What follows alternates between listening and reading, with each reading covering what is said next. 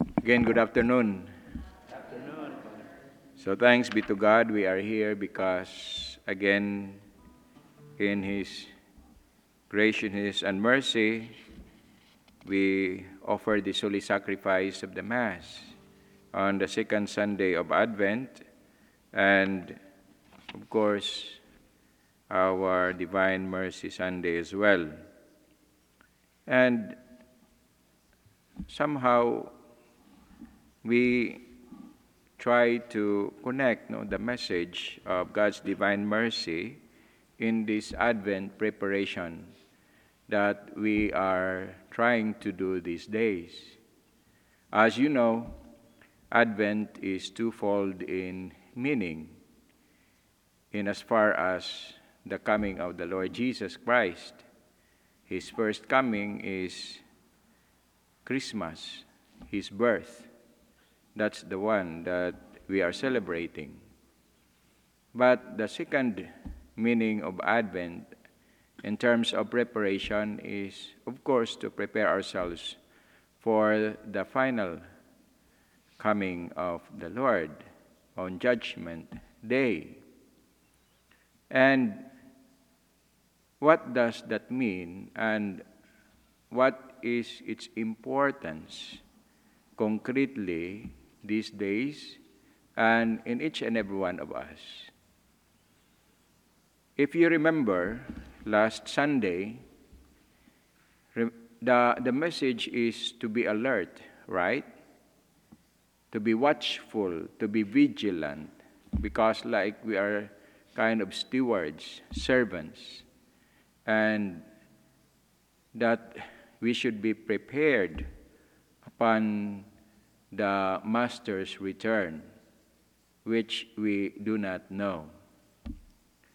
And we can translate this in our day to day life because, again, even if we are talking about the end times, the final day, it's clear that no one knows that except God. But what's certain is the reality of death as we are all aware. And that is why, if there's that constant preparation that's active, that we take seriously, it's really our day to day life before the Lord will take us it and at the moments of death. So that's the coming that we are supposed to be actively preparing that with so much joy, but at the same time, hope of our own salvation because we are taking it seriously. But that's also the challenge, at the same time, a problem in terms of the fact that not everyone may not be taking it seriously or for lack of faith and commitment to the Lord. And that is why in the second Sunday of Advent, we turn to John the Baptist. What's his role? What is his message in this Advent preparation? In the book of Isaiah, it was being prophesied as promised by the Lord that a voice in the desert shouting, reminding everyone, prepare the way of the Lord. And this has been fulfilled as confirmed in the Gospel of St. Mark today in the Gospel that we have just proclaimed. That again, it's John the Baptist with these words Behold, I am sending my messenger ahead of you he will prepare your way, a voice of one crying out in the desert. Prepare the way of the Lord, make straight his paths. But unfortunately, as I mentioned, not everyone is taking this seriously. Because probably lack of knowledge, lack of love, lack of faith, and lack of commitment to one's faith and to the Lord Himself. that human forgetfulness of the value and importance of God in our life and the Lord Jesus Christ. And really, if we come to think of it, the greatness of the mercy of the Lord in terms of His love, of His mercy, of His patience. This is actually the, the message of Saint Peter's second letter, which is our second reading. It's so powerful if we listen to the words of the second reading. It's really powerful. Why? Because St. Peter said, Do not ignore this one fact, beloved, that this the Lord one day, that with the Lord one day is like a thousand years, and a thousand years like one day. If you take it literally, it's kind of we are now on the year 2023, right? So if one day is a thousand years, and a thousand years is one day for the Lord, it's like if the first 1,000 years is one day, then the next millennium is the second day. So it's like we are just beginning the third day. So if we take it literally, it's like everyone is anxious, no? Even during the time of the early Christian communities, if we read the Acts of the Apostles and the letters, not only of St. Paul, but the others, and even in the book of Revelation, many of the early Christians thought and believed, and they were anxiously awaiting for the coming of the return of the Lord because they believed that it would happen in their lifetime and in the succeeding generations.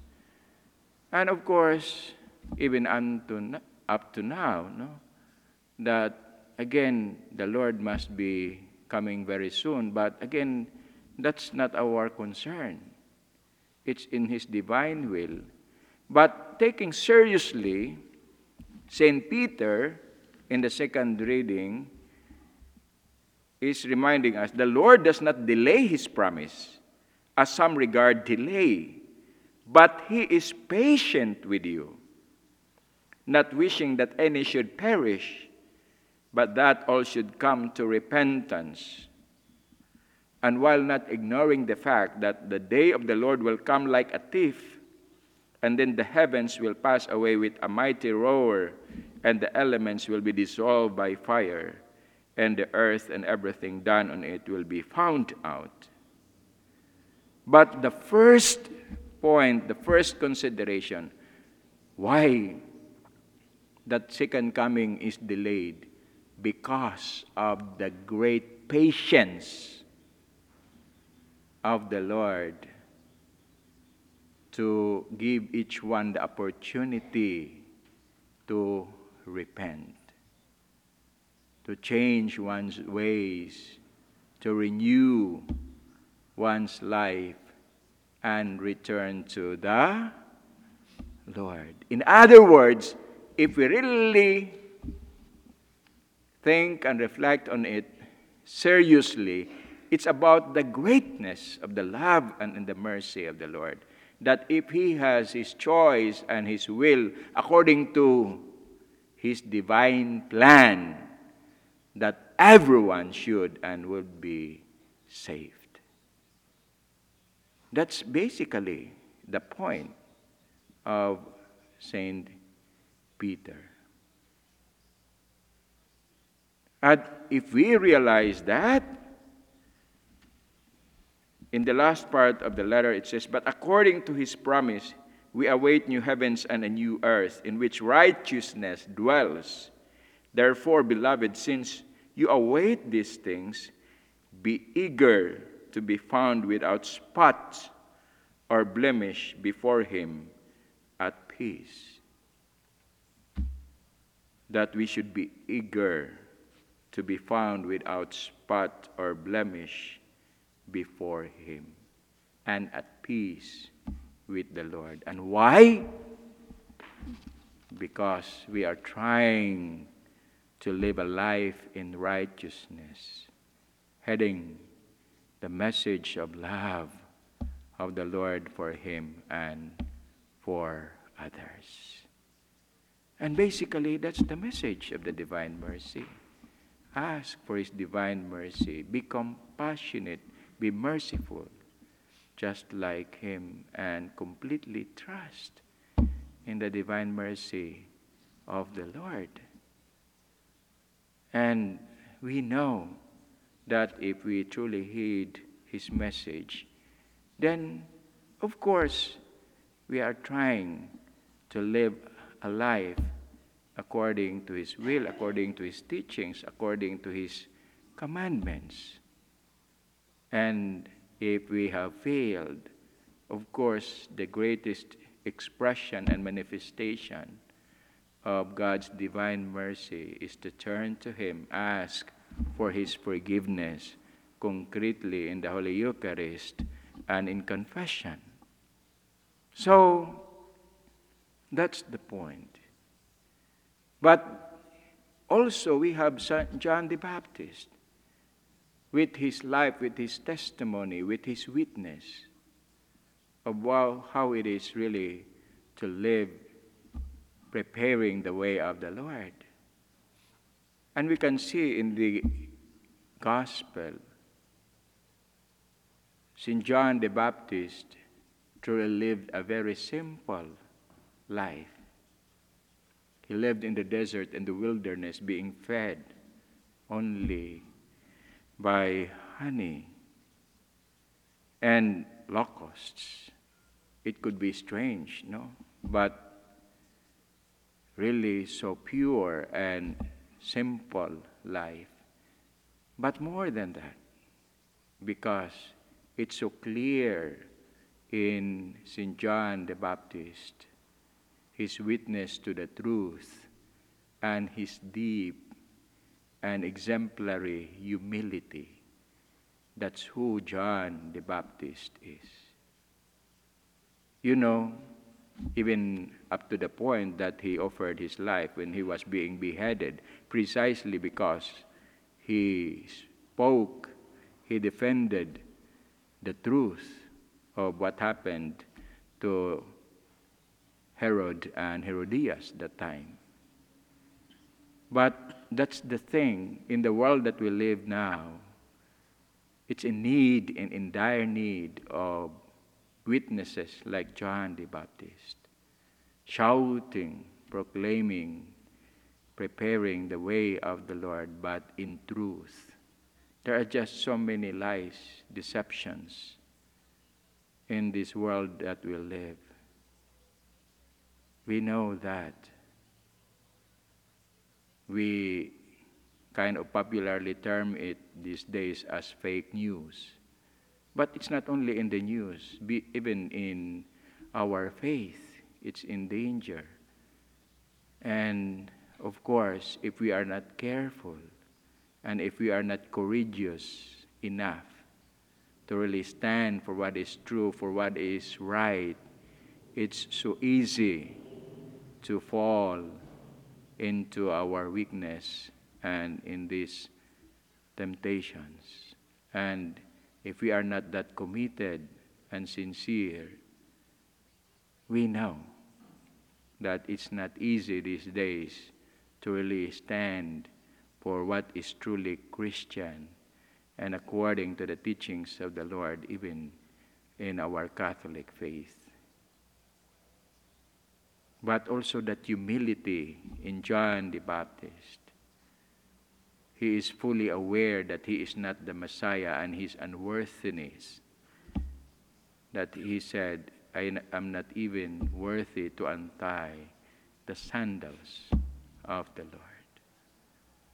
Which we know in many ways we really need to be humble because of that pride, because of that selfishness, because of that egoism, seeking only our own selfish interests. So, with all this, brothers and sisters, we pray that the Lord Jesus Christ's love fill our hearts. Because in reality and in fact, He is with us and He would always be there for us. In fact, if we are talking about His coming, the third one really that we are awaiting for is His coming every day of our life. That we may be able to recognize Him in mind, in heart, in our words, in our actions, right now, through the sacramental life of the church, that He is so generous for us in the Holy Eucharist. And may again, in the words of Saint Peter, may we be found without spot or blemish before the Lord and at peace with Him. That is our prayer. That is our hope for each and every one of us, that we may truly have a blessed, meaningful, spirit filled Advent. Amen. Please stand.